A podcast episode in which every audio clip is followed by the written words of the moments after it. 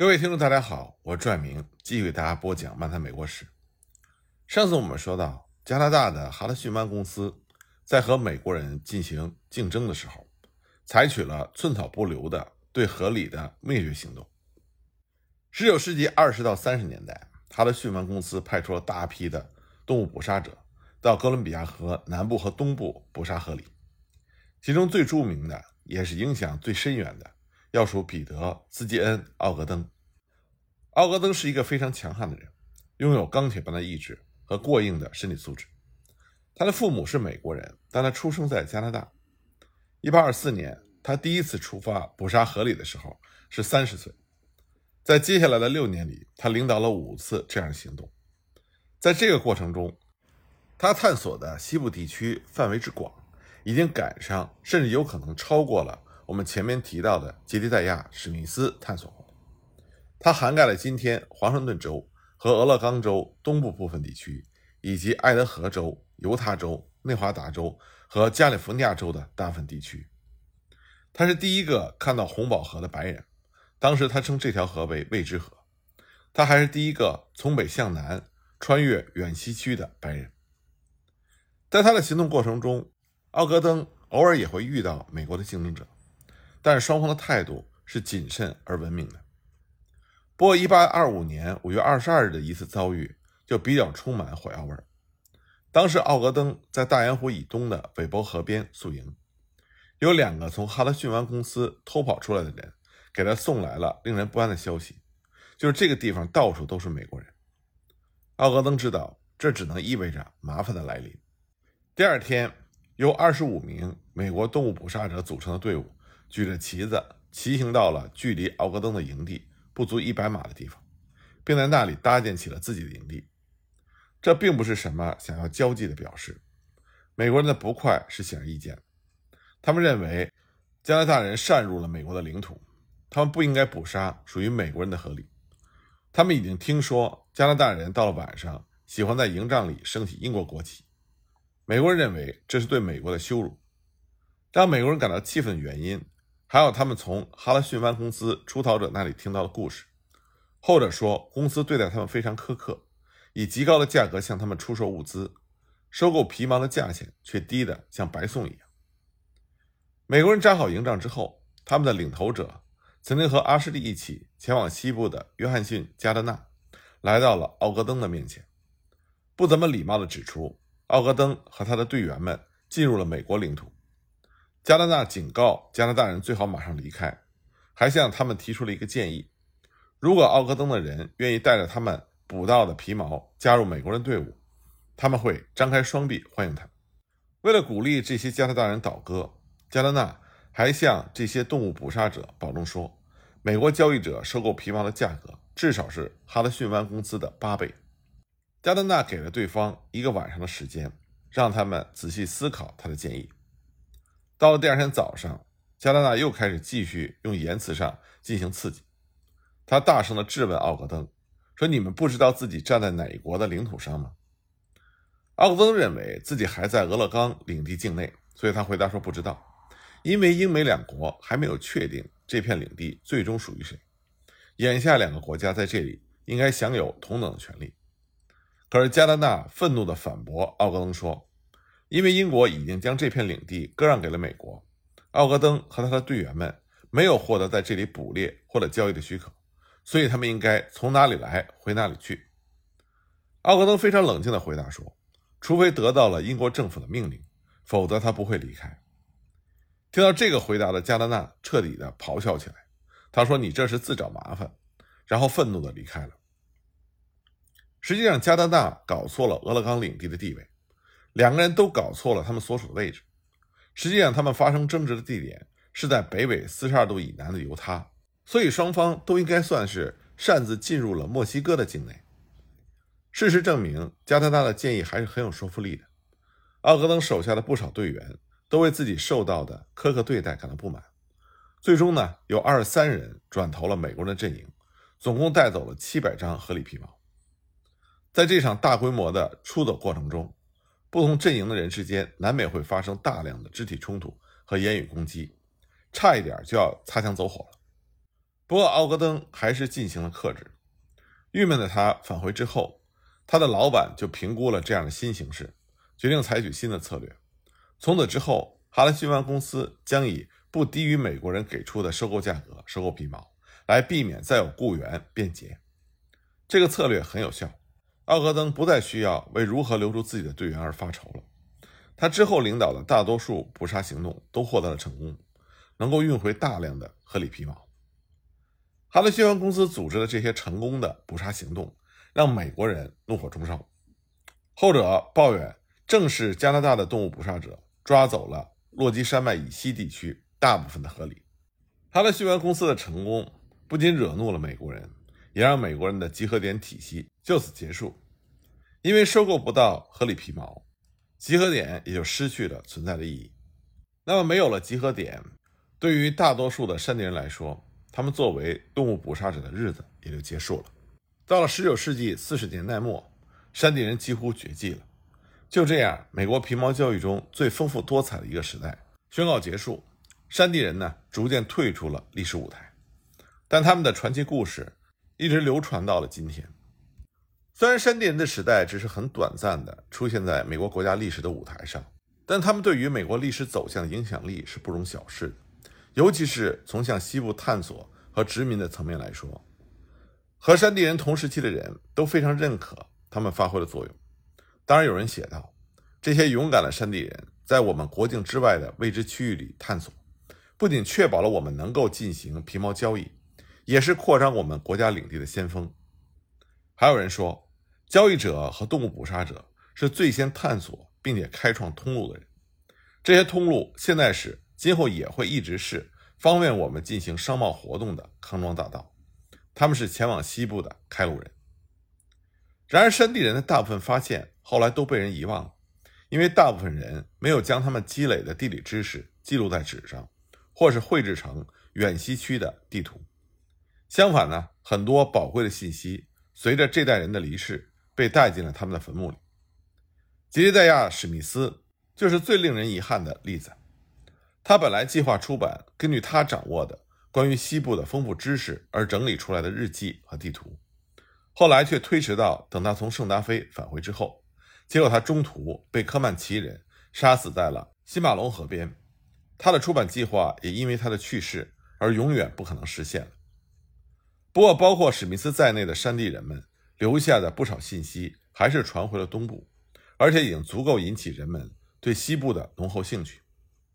这些信息流传回来的途径很多，返回圣路易斯或者其他城镇的山地人会向朋友以及地方官员，最重要的是向记者们讲述自己的经历。记者们总是相信这样的故事能够成为吸引眼球的新闻。山地人还通过向东部发挥正式的书面报告的方式，为扩大政府在西部的利益做出贡献。他们提供的这些信息不仅增进了官员们对这一地区地形。和印第安人情况的了解，更是强调了车队可以轻松地穿过落基山脉，并且一路向西抵达西部海岸线。按照山地人的说法，西部的土地非常肥沃，这为美国人民移居当地奠定了良好基础。不过，山地人也提出了警告：要进行这种殖民定居活动的前提是政府采取措施推翻1818年条约，让英国人离开美国人主张占有的太平洋西北地区。所以，他们毫不讳言地敦促美国政府尽快展开行动，将英国人强行赶走。而当时关于山地人的和由山地人创作的书籍，也丰富了美国人对西部的幻想，增强了他们对于有朝一日将这些遥远地区纳入美国领土的意识。这类作品中最著名的，莫过于华盛顿·欧文所创作的《伯纳维尔上尉的探险：远西区的落基山脉以外的景象》。他在这本书中。把位于今天俄勒冈州境内的威拉米特河河谷以及德舒特河河谷描绘的充满了无穷的吸引力。他写道：“这些河谷一定会成为未来在这片地区定居的人们进行贸易活动的核心地点。在山脚地带，一定还有很多像这里一样被环绕的地方。虽然现在还荒废着无人居住，在交易者和动物捕杀者眼里，不过是一片贫瘠的荒野。”但是，只要有能干的农夫小心打理，这里马上就会变成另外一番景象，要么是麦浪滚滚，要么是家畜成群。而且呢，即使在山地人已经停止了捕杀动物之后，他们对于殖民定居活动的影响力仍然存在。很多山地人改行做了探险活动的向导，其中包括约瑟夫·沃克、杰德·卡森等人。他们利用自己对西部地形的了解，帮助伟大的探路者约翰·弗雷蒙绘制地图。为无数赶着马车向西进发的移民指明了穿越大陆的通道。山地人带领着定居者沿着俄勒冈小道西行，还有少数山地人则在沿途开办了交易点，向赶路的移民们出售物资。最终，退出捕杀行业的大部分山地人都没有返回东部，而是向西进发，并且定居在了那里，为美国西部边界前哨站的存续和壮大做出了举足轻重的贡献。从这点上来说，加拿大哈德逊湾公司的宏伟计划是彻头彻尾的失败。他们希望通过在哥伦比亚河以南和以东创造一片皮毛的荒漠，来阻止美国的皮毛交易者进入这些区域，从而避免美国定居者前来。他们虽然成功的创造出了皮毛荒漠，但是他在阻止移民进入的方面没有发挥任何的作用。恰恰是因为山地人无法再进行捕猎活动。所以，他们就改为引领移民进入这片地区。他们用自己的发现、著作，甚至以直接作为向导的方式，为19世纪30年代末到40年代中期成千上万将西部当做目的地的移民提供了巨大的帮助。而这一大批定居者，反过来又成为了英国人最终决定放弃哥伦比亚河和北纬49度线之间领地的部分原因。所以说，加拿大人是搬起石头砸了自己的脚。在一八四四年总统选举期间，民主党的候选人詹姆斯·博尔克承诺将重新占领俄勒冈领地。他当选之后，就着手划定了美国和英国在太平洋西北地区的永久分界线。他的口号就是“不接受五十四度四十分为界就开战”。他通过这样的主张，让英国人以为他要占据从俄勒冈领地到俄国阿拉斯加南部边界以南的全部地区。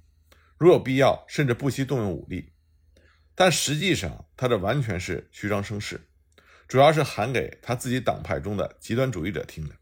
他当然不想真正的和英国开战，所以呢，他向英国人释放信号，说自己愿意以北纬四十九度为基础进行谈判。这和美国此前多次提出的建议并没有什么不同。虽然英国在一开始表示拒绝，但是他很快又认为自己还是与美国这个主要的贸易伙伴。保持友好关系为妙。为了控制一片几乎只对哈拉逊曼公司，而并非是对英国政府有利的领地，而和美国开战，这并不划算。再说呢，北纬四十九度线以北也有足够的河里供哈拉逊曼公司捕杀。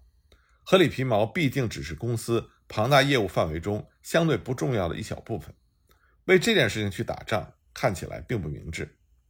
尤其当时英国国内还有更加重要的政治和军事问题亟待解决。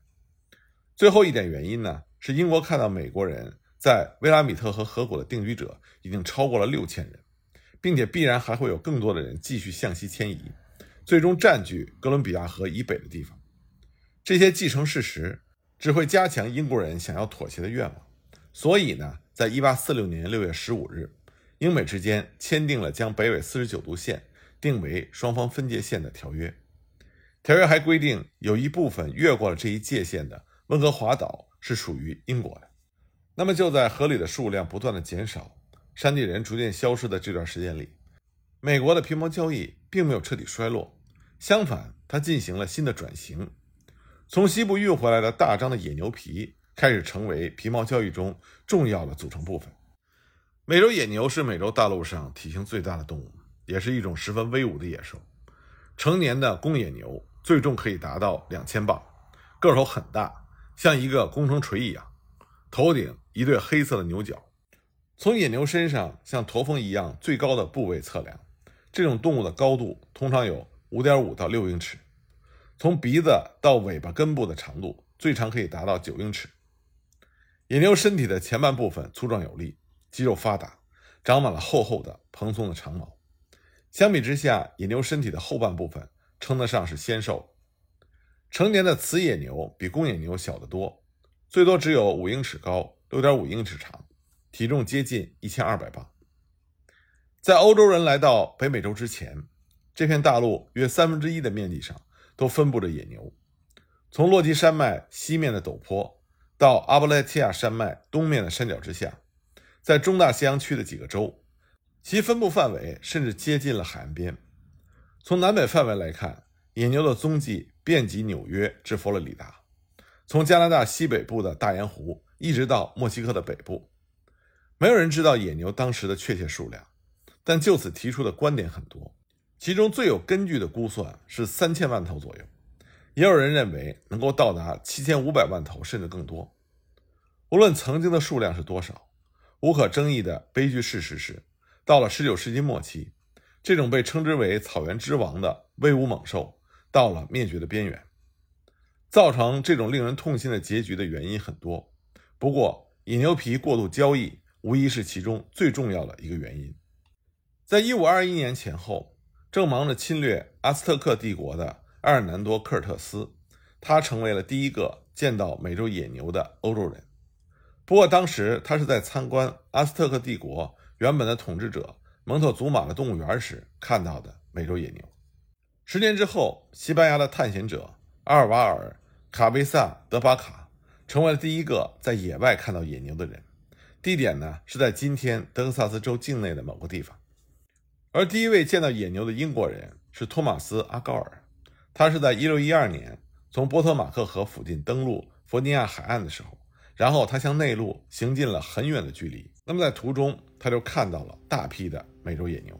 不过呢，欧洲人和印第安人之间交易大张的野牛皮，是在他们最初。看见野牛之后，又过了很久才开始的。那么野牛皮交易是如何发展起来的呢？具体情况下集我再给大家讲。